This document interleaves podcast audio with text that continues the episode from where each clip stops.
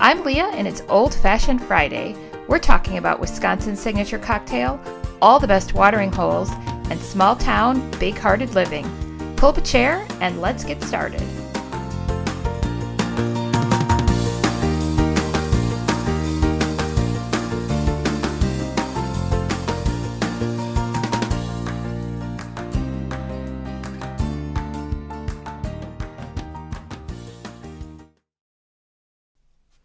Welcome to Old Fashioned Friday.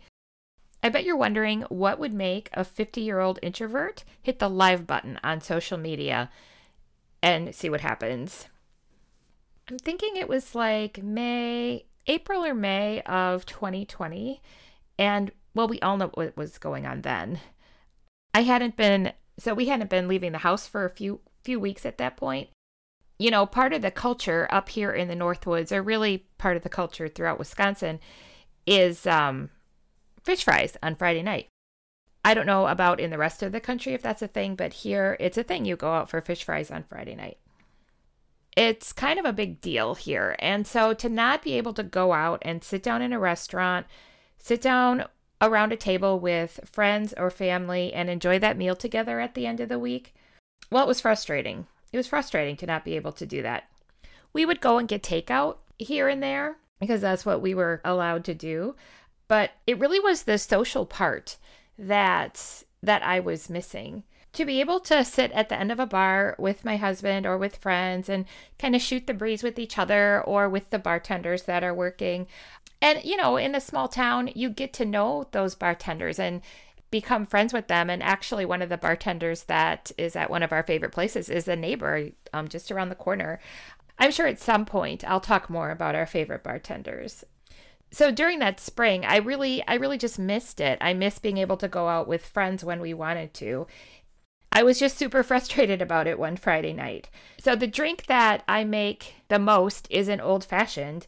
And whenever we would go to friends' houses or whatever, I would bring I I have a little bar kit, like a little suitcase, um, filled with all my ingredients, and we'd bring it over to friends' houses and and mix the drinks. And I've just been always a little fascinated with the history and the stories behind the old fashioned. I um, I say I, I geek out on these just a teensy bit. Um, and a couple of friends were had been like, you know, I'd love to learn more about old fashions and how to make them or whatever. And you sure know a lot about old fashioned, so I just thought rats. I'm just going to hit the live button and see what happens. So I don't know. I just, I just did it. And it's been fun. Um, I've learned a lot. And I know that people that have watched the videos that I've done have learned a lot. And so I thought I'm just going to take it one step further. So here I am. Um, so thanks for joining me. Here we go with Old Fashioned Friday, the podcast, episode two. Today I want to focus on the old fashioned cocktail, kind of the basic old school original recipe for the old fashioned.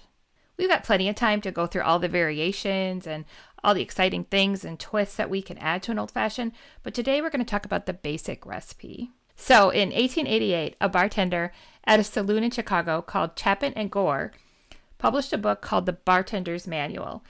And in this manual was the first printed record of what we have of what we know now as the old fashioned cocktail.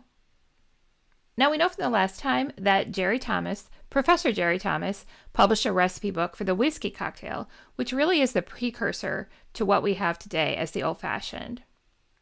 So, this was in 1888. The first cocktail book known to have the recipe for the old fashioned and called the old fashioned was published. And in there, there were two different recipes or two different methods for the old fashioned. The first one is a teaspoon of sugar dissolved with a bar spoon of water in an old fashioned glass. And then you add Angostura bitters, a bar spoon of simple syrup, and then a dash of absinthe. You twist a lemon peel over the mixture and drop it in the glass. And then add two ounces of whiskey and two or three pieces of ice and stir until chilled. Stir until chilled and then strain it into an old fashioned glass. So that's a little bit clumsy. It seems like you're making an old fashioned and then straining it into another glass. Now, the second recipe maybe is more of what we're familiar with.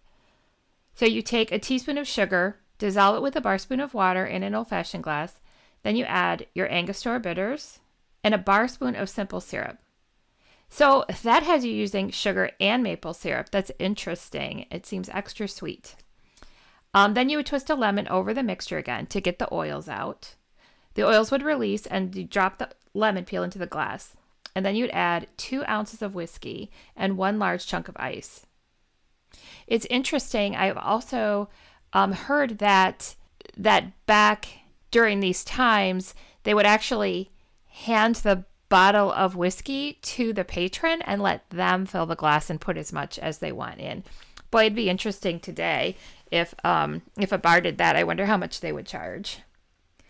So you'd add one large chunk of ice. Now we talked about the one large chunk of ice last time. It melts slowly and encourages you to really savor the drink and enjoy it. So this particular drink, you would stir it until chilled and then you'd stir it until chilled and then drink it. Another interesting piece of information, and they don't say this in these recipes, is that typically during that time, the old fashions were served with a small bar spoon. And that was so you can enjoy all the sugary goodness that was in the bottom of the glass. Now, this one, especially with the simple syrup and the sugar, you've got a nice sweet, sweet coating in the bottom of the glass, and you, I don't want to miss that. I want to scoop it out. So they were served with this spoon, which is just fascinating. You know, I wish they did that today. It's you shouldn't have to stick your finger in the bottom of the glass to get out your fruit or whatever. So they served it with a bar spoon. And an interesting tidbit that I read was that the, there was a problem. What do you do with your bar spoon? It was considered bad manners to leave it on the bar because who knows how clean that bar was, and uh, nobody wanted that. So you, it was bad manners to leave the bar spoon on the bar, and it was said you don't want to hold the spoon in your hand because you need one hand to hold your cocktail and the other hand to gesture as you're having conversations. So they would actually put the bar spoon in their breast pocket of their suit coat. And then the spoons would accumulate there. The more drinks they had, the more spoons they had in their pocket. And apparently, missing spoons became a problem. And then somebody asked, Well, if I leave my spoon in my drink, I'll poke my eye. And the answer was, if you keep your spoon in your glass, you deserve to poke your eye out. Because you're supposed to be keeping it in your breast pocket, apparently. So then, after emerging from Prohibition, spoons weren't really offered anymore. And that was said either it was to cut costs because of the disappearing spoon issue, or perhaps again, we talked last time that the art of bartending was lost over the time of prohibition. And so maybe the bartenders didn't really realize that was the thing anymore. Maybe it was just a a tradition that had gotten forgotten. I think we ought to bring it back though. You know, you don't really want to waste all that yumminess in the bottom of the glass. Does anybody want to start an online petition for me? Now, if you went to a bar outside of Wisconsin, they probably would make it a traditional way along the lines of the second recipe that we talked about. They would take a sugar cube, maybe soften it with water or soda water, add two shakes of Angostura bitters, and then muddle the sugar cube and the bitters together. And then you would add an ounce and a half to two ounces of either bourbon whiskey or rye whiskey. Now, both are historically accurate, but I think today bourbon has seen a little bit of a resurgence. It's a little bit sweeter drink, and rye has a little bit more of a spicy flavor. One of these times we'll get into some of the different bourbons and ryes and how things are made, and maybe do kind of a well, I'll taste the I'll do a tasting and I'll tell you what I think. Now, you might be thinking, well, Leah, Leah, what about my brandy old fashioned? Why aren't you talking about my brandy old fashioned? Well, in most of the country, well, pretty much the entire country outside of Wisconsin, it's a whiskey old fashioned, either with bourbon whiskey or rye whiskey. The brandy old fashioned, in the future, we're going to get into why brandy became popular in Wisconsin, how it became popular, and get into that in more depth in a couple episodes. Now, if you're from another part of the country and you come to Wisconsin and you ask for an old fashioned, you're going to be shocked by what you get. Just like if someone from Wisconsin went to another part of the country and ordered an old fashioned, they're going to be shocked by what they get. It's like there's two different drinks with the same name. A few years ago, my son traveled down south, I think it was into Kentucky, and he ordered an old fashioned, and he was not expecting what he got. He got more of the drink that I described today, that very simple drink with bitters and sugar and whiskey and ice, not the soda and the fruit and all that that we would expect in Wisconsin. But we will talk in depth about your brandy old fashioned another time, I promise. So, another example of that, I'm in a private group on social media about old fashions. And basically, it's just people mixing their drink and taking a picture of it. It's kind of fun. People talk about the different whiskeys they use and different variations and different brands. And um, it's fun and interesting. But boy, I'll tell you, when someone posts something and has a little bit of a variation, maybe you do more of a Wisconsin version of an old fashioned and you put soda water in it. Oh boy, you hear about it. That's not an old fashioned. What are you doing?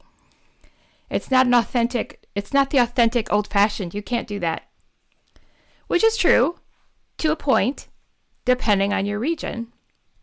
So when I post one of my drinks, and maybe it's one I've taken a little bit of a liberty with, I always preface it with, well, I'm in Wisconsin, so I have a little more liberty here and a little bit more freedom to do some variations in my old fashioned. So that's really what this podcast is going to be about. Is all the different ways we can make the drink and the fun we can have with it, and then some of the stories behind the drinks and stories behind the people who enjoy them. Now, it might have now, it just occurred to me that you might have heard me turning some pages a little while ago. That's because I was holding this book a little bit too close to the mic. It's a book that I've been referencing, and I just thought I'd mention it. It's called The Old Fashioned The Story of the World's First Classic Cocktail with Recipes and Lore. It's written by Robert Simonson, and I've got to tell you, I think the intention of this book is more of like a coffee table book, but it's really become like a reference book for me. I got it as a gift from a good friend of mine a few years ago. And this thing is like becoming tattered and falling apart because I refer to it so much. It's just one of my favorite books. And it really has whet my appetite for learning more about old fashions. So that's something I'm probably going to be referring to frequently. I'll put a link to it in the show notes so that you can look it up if you're interested. If you can oblige me for one minute while I talk about my day job, are you tired of missed deadlines, back and forth emails, scope creep with your creative projects? Projects that go over time and over budget? Well, so am I. I'm tired of it too. That's why, as Deer Mountain Media, I offer day long design summits.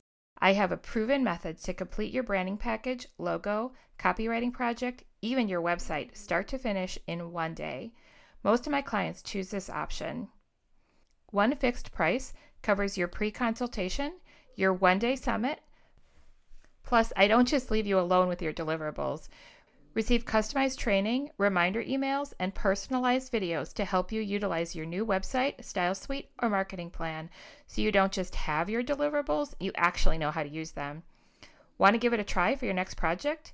Reach out to me at deermountainmedia.com and mention that you heard it on the podcast. I'm booking into September and have just a few spots left. I sure hope you're one of them.